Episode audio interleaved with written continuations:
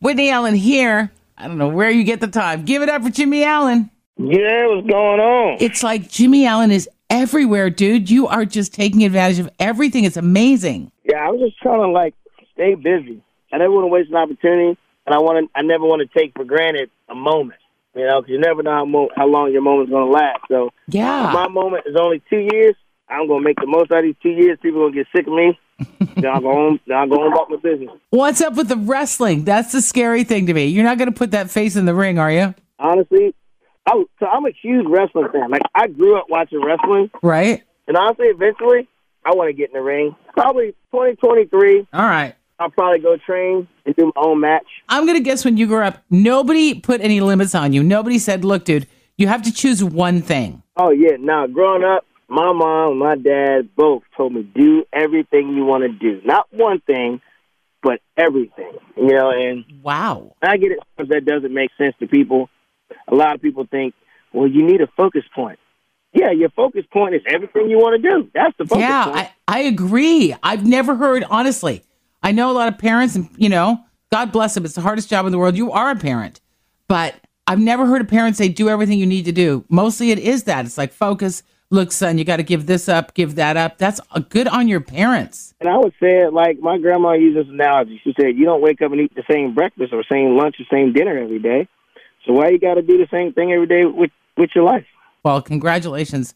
Things are, are working out uh, for you. We loved you on Dancing with the Stars, by the way. I haven't talked to you since then. Yeah, I know it's been a while. Yeah, things been you know things been good. Dancing with the Stars was fun. You know, I taught me a lot about myself. I'd imagine after training for Dancing with the Stars that wrestling is like going to be easy.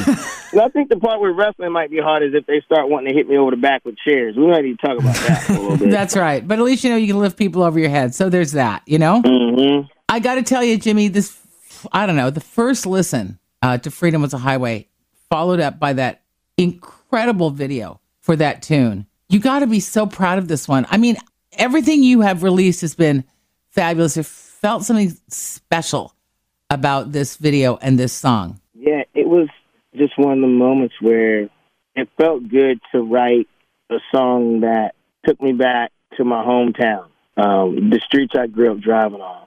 Yeah, it, it was. It's just one of those moments where I felt like, you know what, this is a this is a cool song where I feel like people can connect moments to, you know, moments in their life and moments when they, you know, look back and think about, man, I remember being 16 or 17 driving. I remember having a crush on my next door neighbor.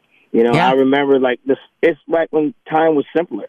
You know, Yeah, it's one of those songs, man. If I'm in the on the right road, in the right car, at the right speed, I can get all teared up with that tune. I'm not kidding you. I just love it. I think the, what you do is so special. thank you so much. It's.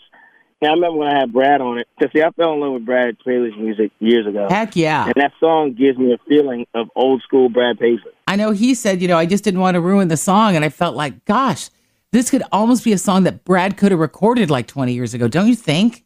Oh yeah, he totally could have recorded it. Absolutely.